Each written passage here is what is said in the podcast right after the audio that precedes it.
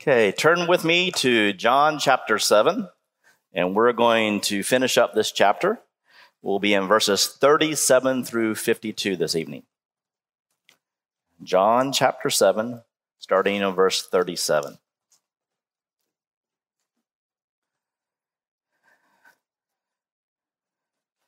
This is an interesting passage, and I thought about many different titles. Um, because Jesus is using a, the metaphor here of drinking in the Holy Spirit. And a couple of thoughts that went through my mind is title this "The Holy Water That Does Not Fill in a Bottle, Fit in a Bottle," or "The Drink That Really Does Give You Wings." But I decided, you know, this is the Holy Spirit we're talking about, one of the personhood of the Trinity, and it deserves respect. And so I titled it "The Promise of the Spirit." Which is what Jesus is giving us here in this passage as he speaks. So that's what we're going to talk about tonight the Spirit. And it is a person of the Trinity, right?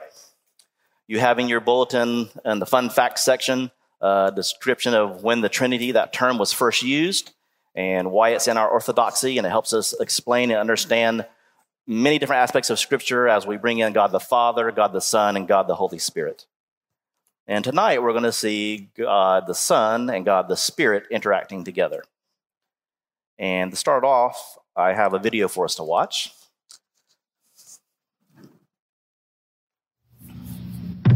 Mmm, chocolate. Mmm, peanut butter. Hey! Oh, hey, you got your chocolate and my peanut butter. Peanut butter on my chocolate. What? What? Oh, delicious. Two great tastes that taste great together. Reese's Peanut Butter Cups. Real milk chocolate, delicious peanut butter. Reese's peanut butter cup.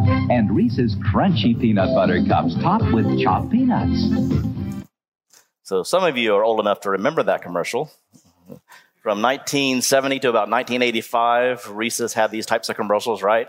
Uh, people bumping into each other and mixing uh, chocolate and peanut butter.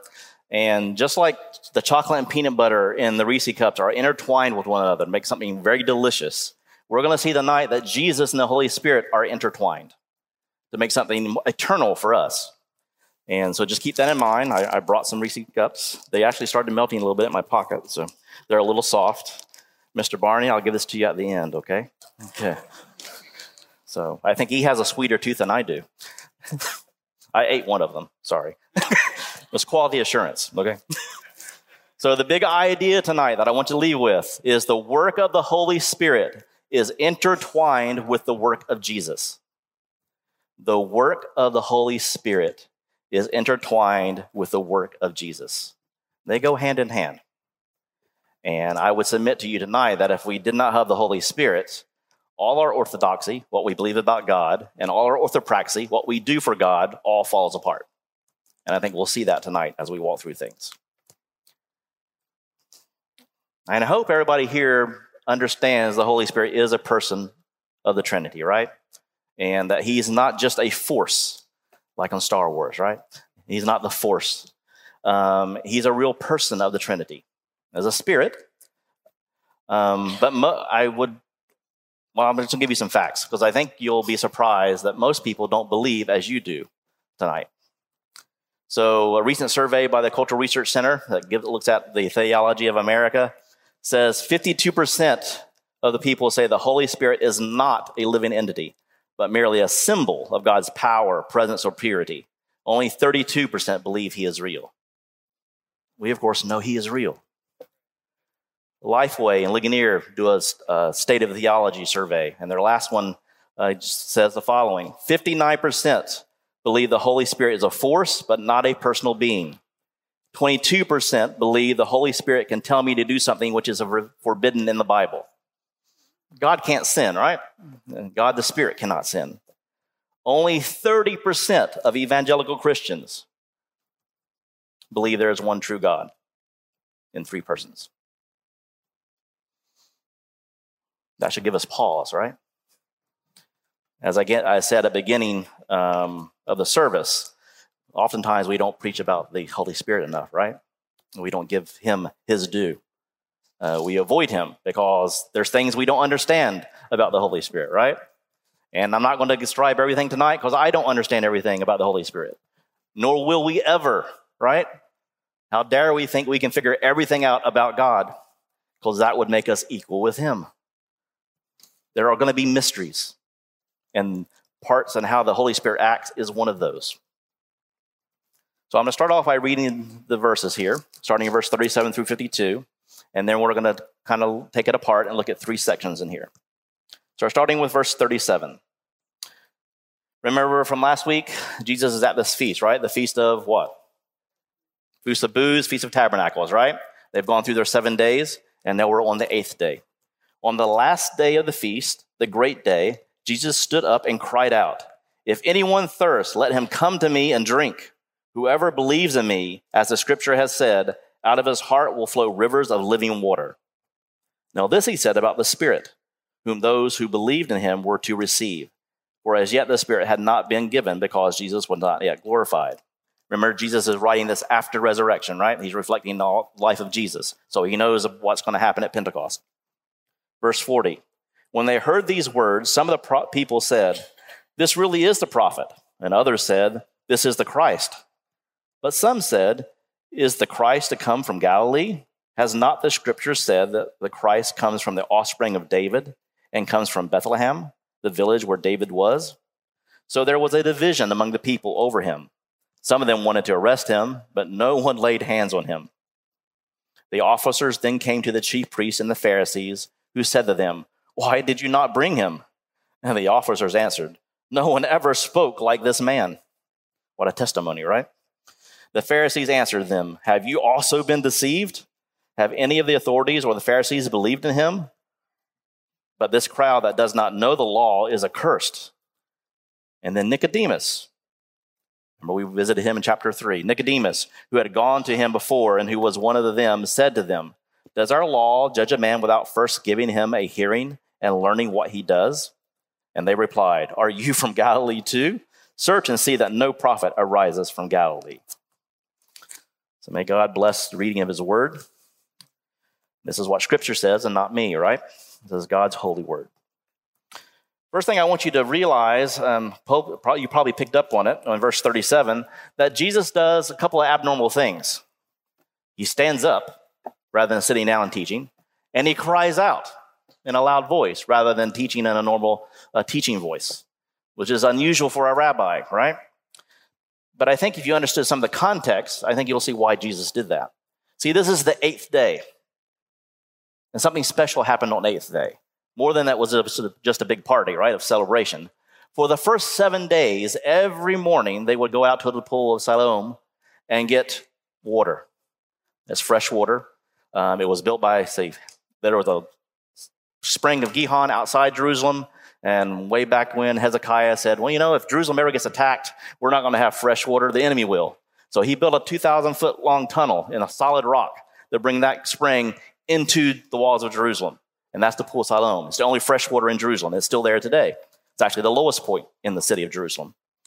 And so you can still go visit that pool. And I'm sure they'll sell you little bottles of jars of water as well, right? Um, but they would go and gather this fresh water and bring it to the altar every day and pour it on one side. And then the priest would on the other side, pull a drink offering of wine on the other side to worship God.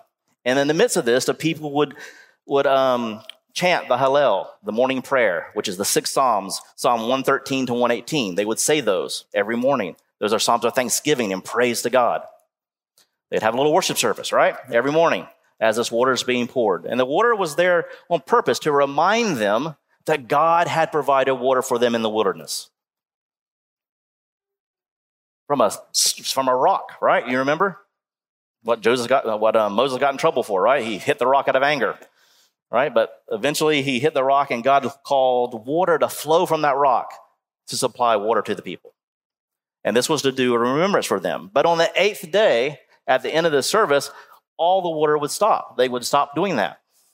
And so Jesus stands up to fill the gap. He says, You're no longer bringing water to the altar. I am the living water. Remember where he is? He's in the middle of the temple courts.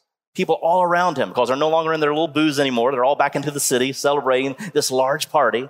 And Jesus stands up abnormal for a rabbi. They usually teach while they're sitting down, and they don't normally scream and yell. That's for the zealots. But he screams and says, What? If you're thirsty, come to me. And people would connect what he meant because the water from Siloam was no longer being poured on the altar. So he says in verse 37 If anyone thirst,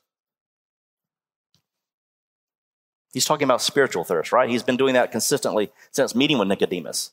He's not talking about being thirsty after working outside in the hot sun, right? He's speaking about spiritual thirst, lack of peace, emptiness. And if any of you are here tonight have that lack of peace and emptiness, Jesus can fulfill that through the Holy Spirit tonight. You can ask him to be your Lord and Savior, and he will fill you with peace that is, I guarantee, is beyond any human understanding.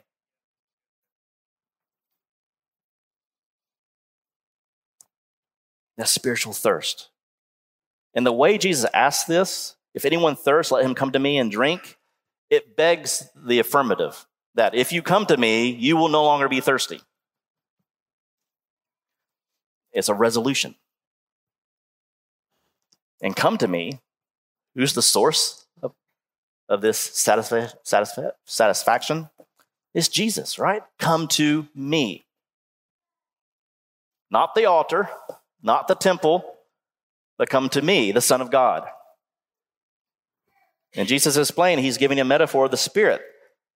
That, that's what's going to satisfy you. Believing in me, when you do that, I'm going to give you the gift of the Holy Spirit. That will satisfy you. You will no longer be spiritually thirsty. He's really calling out the people there that have part souls, right? They're looking for the Messiah. They're looking for direction from the, the Jewish leaders, from anybody, right? And Jesus says, I have your answer. Come to me, the Son of God, your Messiah, and I will give you the Holy Spirit, which will satisfy your spiritual thirst. And they are to drink, right? You do something active, right? So he didn't say, I'm going to turn you over and waterboard you with the Holy Spirit. No, you have to drink, right? You have to do an action. You have to accept. You have to have faith. Drink with the mouth of faith to receive the Holy Spirit. 1 Corinthians 12, 13 says the following For in one spirit we are all baptized in one body. Jews or Greeks, slaves or free, all were made to drink of one spirit. The Holy Spirit is for everyone. Okay? It's inclusive. Everyone who comes to Jesus believes will receive the Holy Spirit. As, we talked last week, the, the question is for everyone, it's inclusive. But the means to receiving the Holy Spirit is exclusive, right? Only through Jesus. You have to come to the source. Just like they had to go to the source of Siloam, they had to go to that pool to get the water for the altar. You have to go to Jesus to receive the Holy Spirit. This is the same living water he told the, the uh, woman, the Samaritan woman at the well, right? I will give you living water that will satisfy you. Just paraphrasing. It's talking about the Holy Spirit. And he offers a spiritual water to all of us the water that flows from him for eternity. This is after resurrection. Before resurrection, if you read through the Old Testament, God occasionally he would put the Spirit on somebody to do something for him, and then he would remove it. Or if they sinned, like Saul, he would remove the Spirit. The Spirit wasn't and did not indwell a person indefinitely. It's only after his resurrection, only after he conquered the penalty of sin, only after he came back to life. Then he said, I will give you a gift. I'll give you a helper, the paraclete, the encourager. I will give you the Holy Spirit. We receive the Holy Spirit, the indwelling of the Holy Spirit at the moment of salvation. I don't know how it happens. I just know it does. I have experienced it. Many of you have who have accepted Jesus as your Lord and Savior, all have received the Holy Spirit. And we don't receive small, medium, large, extra large size the Holy Spirit, right? There's only one Spirit, the Bible says, and we receive all of Him. So, kids, When you accept Jesus as Lord and Savior, you receive the same amount of Holy Spirit as somebody who's 99 accepts Jesus as Lord and Savior. You have the same Holy Spirit that empowers an adult. That's right, whoever's praising him. Amen. Where we see the full amount. He empowers us. And to me, that just boggles my mind that in this sinful husk of dust, that I have part of the Trinity indwelling me. Does it amaze you? And how often do I not listen to that, right? That I quench and harden my heart and not listen to the guidance of the Holy Spirit. See, when He indwells us, He does something very important. He seals us for the day of redemption, He seals our salvation. John 4 14, whoever drinks of the water that I will give him will never thirst again. John 3, John 6 35 says the same thing. Whoever believes in me shall never thirst. They're all pointing back to Isaiah 55 1. Come, everyone who thirsts, come to the waters of salvation. He is the only one that will satisfy. Not only does the Holy Spirit satisfy, in verses 38 through 39, we see the Holy Spirit supplies life, eternal life. And in this passage, Jesus is pointing back, as in his speech, to Isaiah 12 3. And you'll remember, Jesus all, oftentimes points back to Isaiah, right? When he was 12 years old, what scroll was he reading? Isaiah, right? Oftentimes, when he's in his temple trying to teach the Pharisees and the people, what is he quoting from? Isaiah. And so he's pointing back to Isaiah 12 3, which says, With joy like that, with joy, you will draw water from the wells of salvation. With joy, you will receive the Holy Spirit. See, the call of Jesus is not simply a call to drink and be satisfied. It's more than that. It's also a call to be filled and overflowing with the Holy Spirit. So there's two parts. There's indwelling at the moment of salvation, and then we are called to be filled and overflowing with the Holy Spirit. Two separate things. And when we do that, we receive his blessings and we overflow and bless others. That's why he's talking about this river flowing out of us, right? Out of a heart will flow the rivers of living water. God puts his spirit within each believer. And each believer then has eternal life and the evidence of life is the Holy Spirit within us. People ask all the time, well, how do you know that person is saved? I see the evidence of the Holy Spirit in that person. I don't have to guess. Yes, only God truly knows the heart of a person. But I can see the evidence of the Holy Spirit in somebody's life. And we'll walk through that towards the end of the sermon about what that looks like. So, in a sense, this river of living water, it flows from the hearts of believers to one another is to edify the body, is to grow us individually, is to share the gospel with others. Remember Revelation 7 17, this picture of the lamb and the shepherd? The lamb and the shepherd, they're leading the people to the water of life. It says, For the lamb, Jesus, in the midst of the throne will be their shepherd, and he will guide them to the spring of living water, and God will wipe away every tear from their eyes. The Holy Spirit is what gives us life.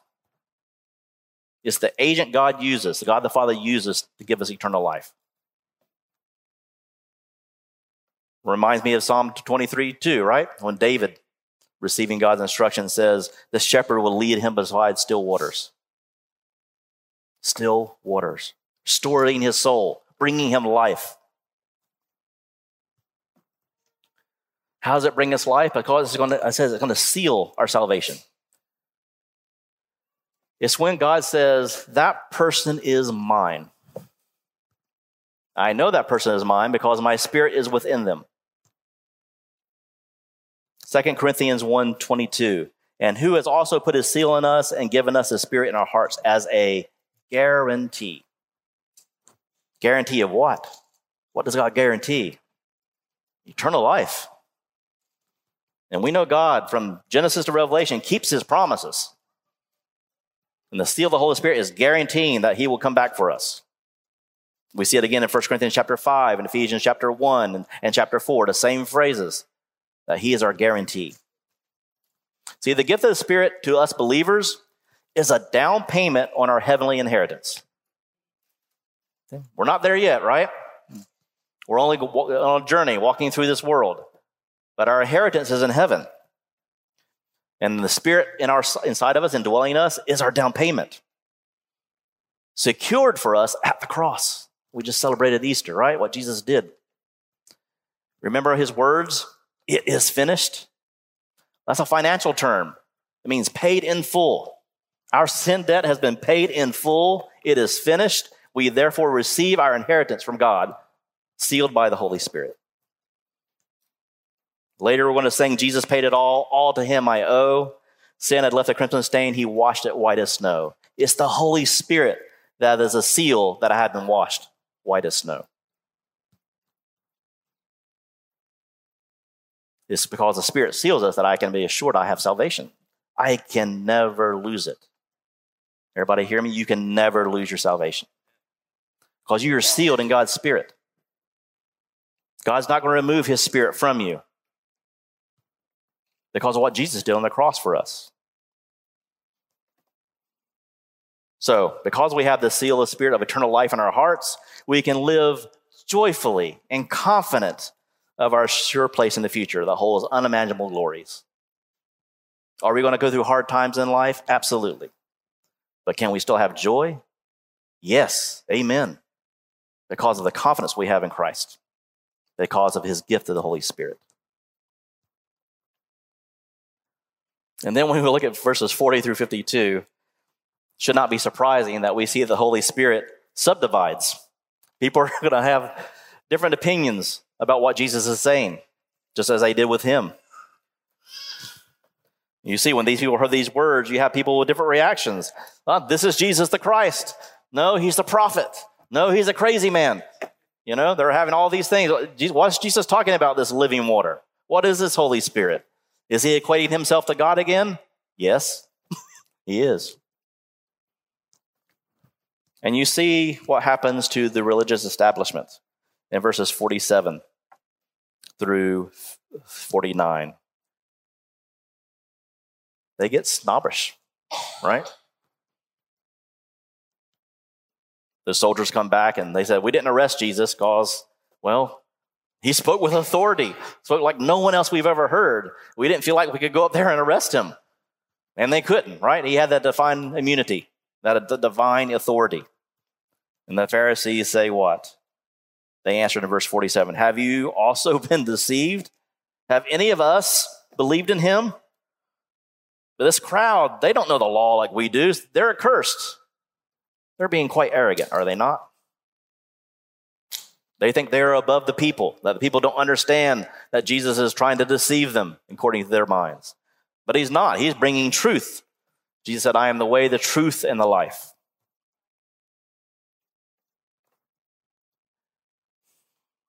And then old Nicodemus shows up. Verse 15, 51. Remember, he's part of the Sanhedrin, part of the ruling class of Jews. And we met him in chapter 3. And what was the discussion about in chapter 3? It was about what? Spiritual regeneration, spiritual thirst, and satisfying. It was about the Holy Spirit, about being born again. Kind of the same subject we're talking about here. And Nicodemus, I think, got it. Like he, he's here kind of speaking up for Jesus. Like, we shouldn't go arrest him now. He, he, he deserves, by our law, he, he's got to have some testimony of witnesses against him, right? There's a process we have to follow. And those Pharisees looked at him and said, basically as telling him, Are you one of his as well? Are you from Galilee as well? Are you sympathetic to Jesus? And we'll see later on, as we all know the story, that Nicodemus plays an influential part in his burial, right? Taking care of Jesus' body in the tomb. Uh, Jesus, uh, he, he invests his own money, a great sum of money, for all the ointments and myrrh, frankincense, the burial plot, and so forth. So Nicodemus, I think, has had time to think about what Jesus meant about spiritual thirst, spiritual renewal, and he understands what Jesus is trying to teach. But the Pharisees are not having any of it. It's divisive, right? And with all their arrogancy, they miss the Old Testament. They keep talking about no Messiah, no Christ can come from Galilee. Well, scripture never says he had to come from Galilee, right? He didn't have to reside there. He just was born in Bethlehem, right? But he could reside anywhere on the, in the world. We all know he was born in Bethlehem, and then he resided and lived in Galilee, different places, right? Also spent some time in Egypt, as we all know. And then they're wrong about there's no prophets that comes from Galilee in verse 52. They forget their scripture. Micah, Jonah, Elijah were all from Galilee. Possibly also Hosea and Nahum, depending which commentary you look at. So there were prophets from Galilee. They're misquoting their scripture. They're trying to what? Mislead the people in all their arrogance. So the Holy Spirit subdivides. Should not be surprising, right? Because it's intertwined. He is intertwined with Jesus. Jesus subdivided the people, right? We talk, you either follow him or you forsake him. Same thing with the Holy Spirit, right? You're either going to accept the Holy Spirit or turn away from the Holy Spirit in your life.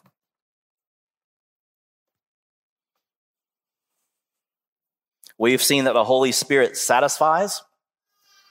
We've seen the Holy Spirit supplies life and that he subdivides. Same actions of Jesus, and I would submit to you the same actions of God the Father. So you mean all three persons of the Trinity work as one? Yes, I do. they do all things things together, right? Because they are one. Remember the big idea the work of the Holy Spirit is intertwined with the work of Jesus. The three are in one, they work together, they're not apart from each other. Jesus always pointed to who? God the Father. And he gives us what gift? The Holy Spirit. Let's walk through a couple applications tonight. What this means for us. First one is walking with and being filled with the Holy Spirit. Walking with and being filled with the Holy Spirit. We already we've learned what indwelling means, right? At a moment of salvation, the Holy Spirit comes within us. Somehow mysteriously interacts with our soul, right? To teach us and guide us if we listen, if we don't quench the Spirit. But this walking and being filled with the Holy Spirit, what does that mean? So being walking in the Spirit and being filled with the Spirit in the New Testament mean the same thing. Okay? Sometimes Paul and disciples use filling, sometimes they use walking in the Spirit. They mean the same thing. It's the action of the Holy Spirit in your life. We'll see that the Holy Spirit is God. It's not passive. God's personally involved in each one of our lives. Personally involved enough that his son died for you. Personally involved enough that he gave his spirit to you. Personally involved enough that his spirit is going to work through you if you don't quench it and harden your hearts. See, we have that little thing called free will that God gave us. And unfortunately, we can quench the Holy Spirit. We cannot listen to Him. We choose not to listen, choose not to obey, choose not to let it empower us.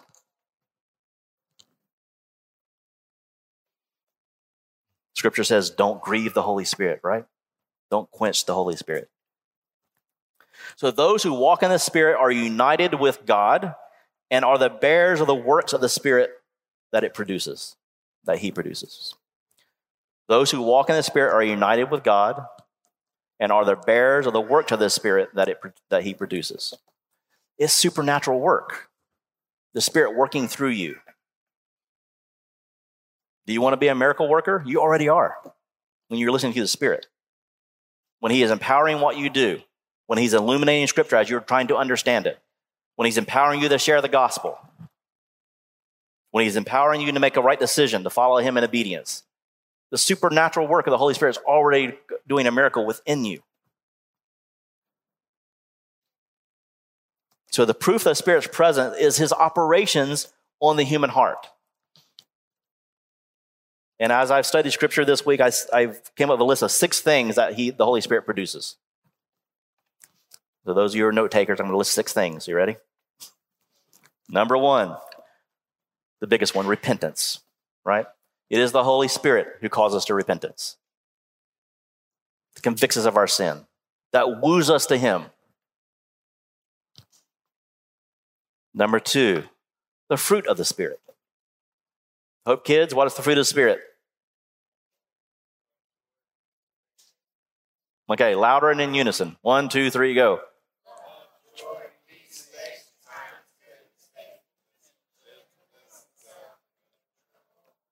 Very good. For those of you online, they sang Galatians 5, verses 22 through 23.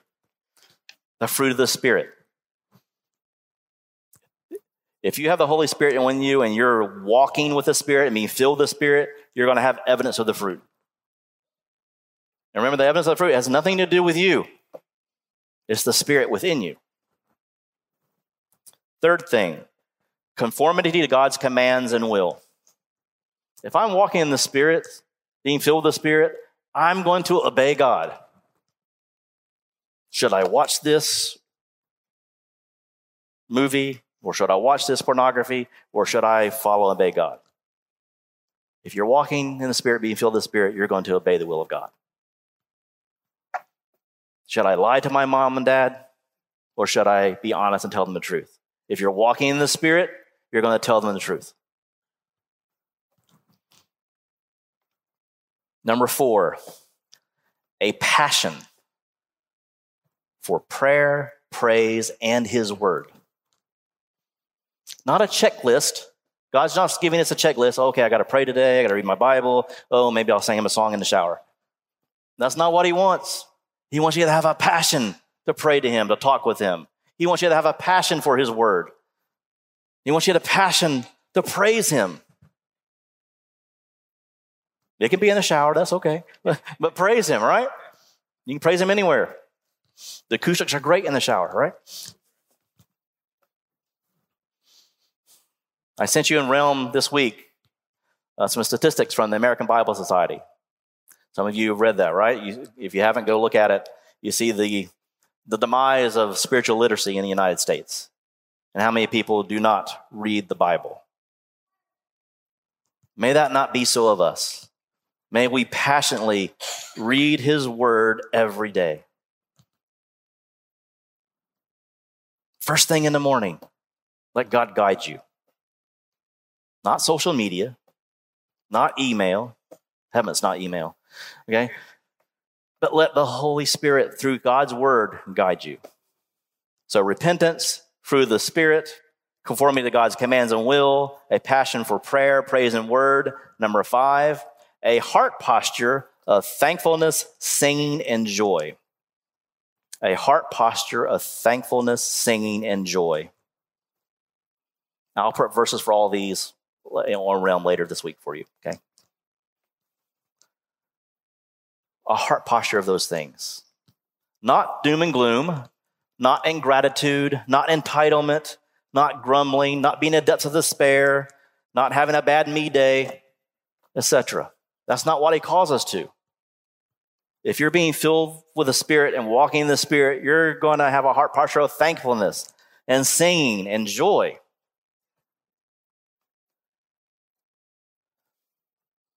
Number six, love for his people. If you're walking in the Spirit, being filled with the Spirit, you're going to want to be with his people. You're going to want to do life with them. Coming together congregationally for service, Sunday school classes, community groups, doing things together around the house, helping each other with repairs or what have you, loving his people. So all that worked out this week, right? And last week, when we were all were praying for baby Ian. I saw this worked out. The love of the, this church surrounding this family. That's what God wants. Those six things, if you're walking in the Spirit. Galatians 5:25. If we live by the Spirit, let us also keep in step with the Spirit. Something actively we do, right? Those who walk in the Spirit rely on the Holy Spirit to guide them in thought, word, and deed. See, I, I can't come up here and preach out of Charles's mind. I mean, I could, but that's not what God calls me to do, right? I need to be empowered by the Spirit in thought, word, and deed. in every aspect of my life, just not here at pulpit. As a father, as a husband, as an employee, as a neighbor, the member of human society, that's what he wants us to do. And when we do that and others see us, what do they see? What are we reflecting? Jesus Christ, right? What's the title of this entire series? Magnifying the glory of Christ.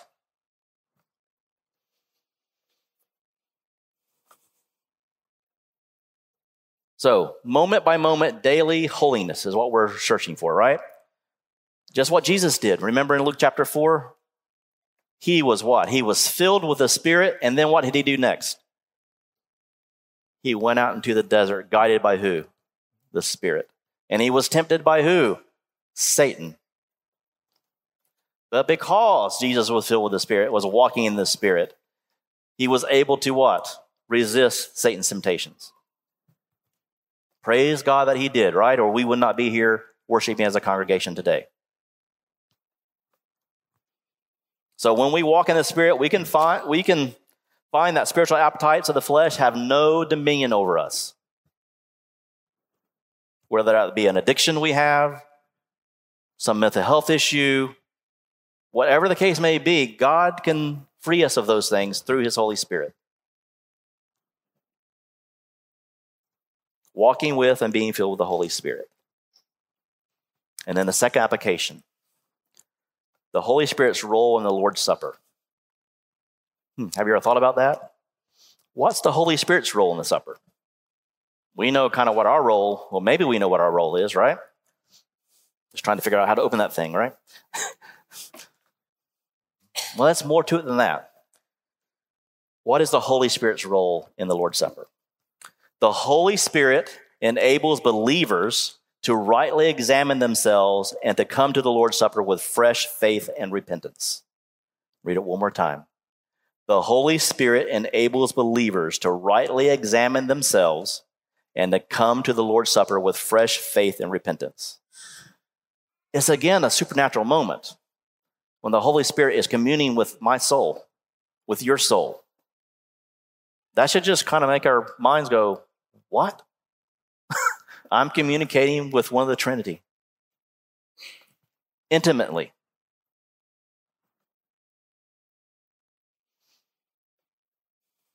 The Lord's Supper is an appointed means of reconciliation via remembrance. Jesus said, Do these things in remembrance of me. But it has a purpose. It's just not supposed to be something we do, a checkbox, some ordinance we do. It has a purpose, and that purpose is reconciliation. That's the whole reason Jesus wanted us to do it.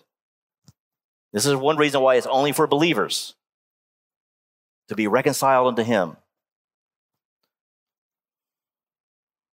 We can either walk in the Spirit through the Lord's Supper, or I can walk in Charles or walk in the world and not have repentance and reconciliation.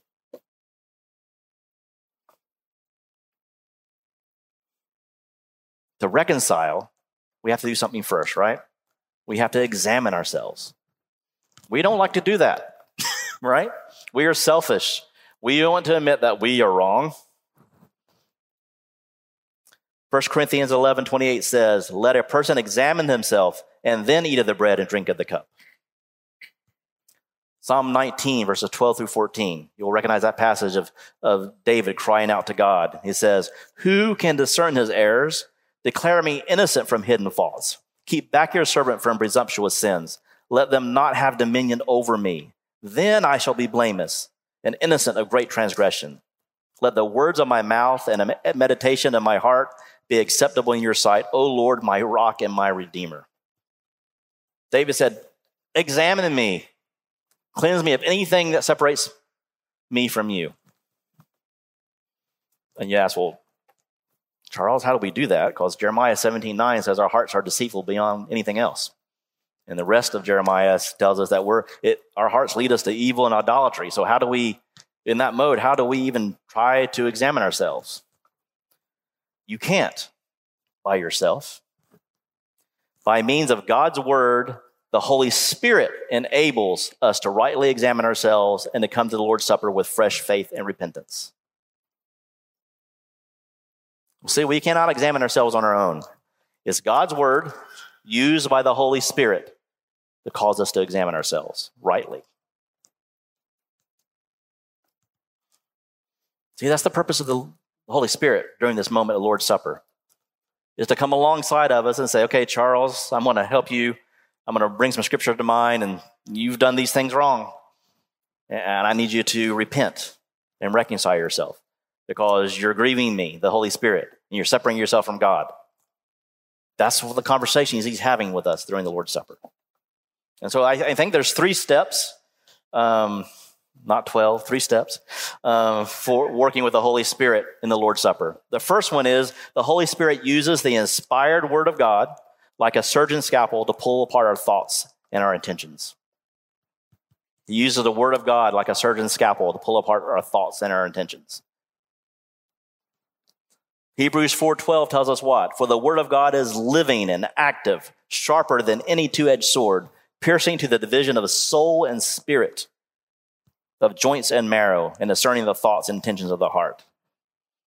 It's the only thing that actually can discern our hearts, right? And get past Charles. Right? It can pierce that and say, Charles, this is what I see in your heart. He does the same for each one of you. Second step, after it does that, the Holy Spirit then opens our eyes to loathe our sin. Not relish in our sin or be happy that we've done our sin, but to really loathe it. God says sin is an abomination to him. It should be that for us as well. Ezekiel 36 31. Then you will remember your evil ways and your deeds that were not good, and you will loathe yourselves for your iniquities and your abominations. The Holy Spirit is to bring that conviction to our minds. It's to remind us that the Holy Spirit's inside of us and we're receiving God's grace. While God's Spirit never leaves us, and it never will, and never puts us in a state of self condemnation, God's word says we are not condemned, but it does produce into us a, um, a godly sorrow, a grieving, and a sanctified ability to grieve over our sin. And that's a good thing, and an appropriate thing, and the right thing. It's okay if you cry over your sin. It's okay if you beat yourself up a little bit, but don't stay there, right? You're not condemned by your sin, but do grieve over it Step three, the Holy Spirit leads us to confess our sin. First, it pulls apart our hearts and shows us what our is, sin is. And then it moves us to a state of loathing over our sin. And then it helps us confess our sin to God. Sometimes we can't even get the words out, and the Holy Spirit will do that for us through his unctions, right?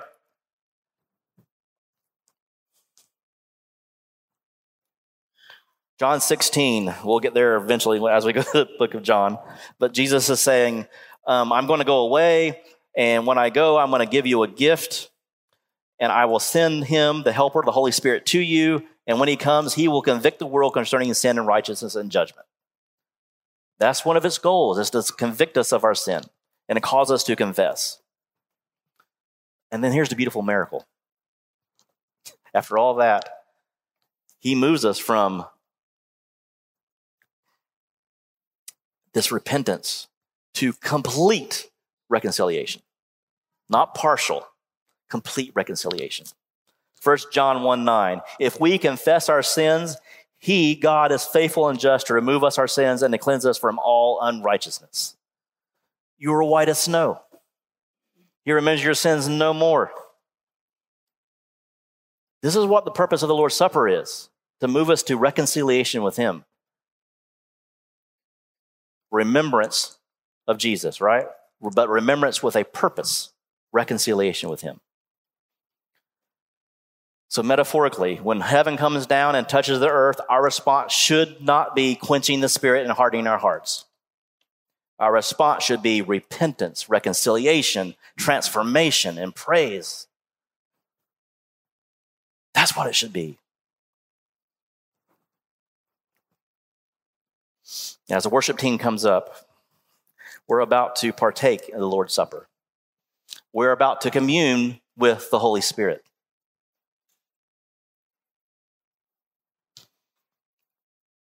I'm going to lead you in a prayer in a moment out of Psalm 139.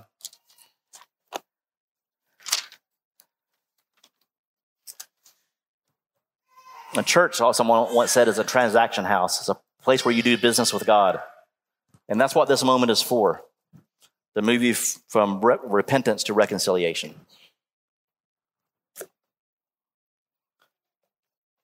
So after I lead us in a prayer together, um, I'm going to ask Chad and worship team just to give us 30 seconds to 60 seconds of quiet time because I want them to be able to participate as well instead of just leading us. I want them to have a chance to reflect and work with the Holy Spirit as well. But I want you to pray to the Holy Spirit. Listen to Him.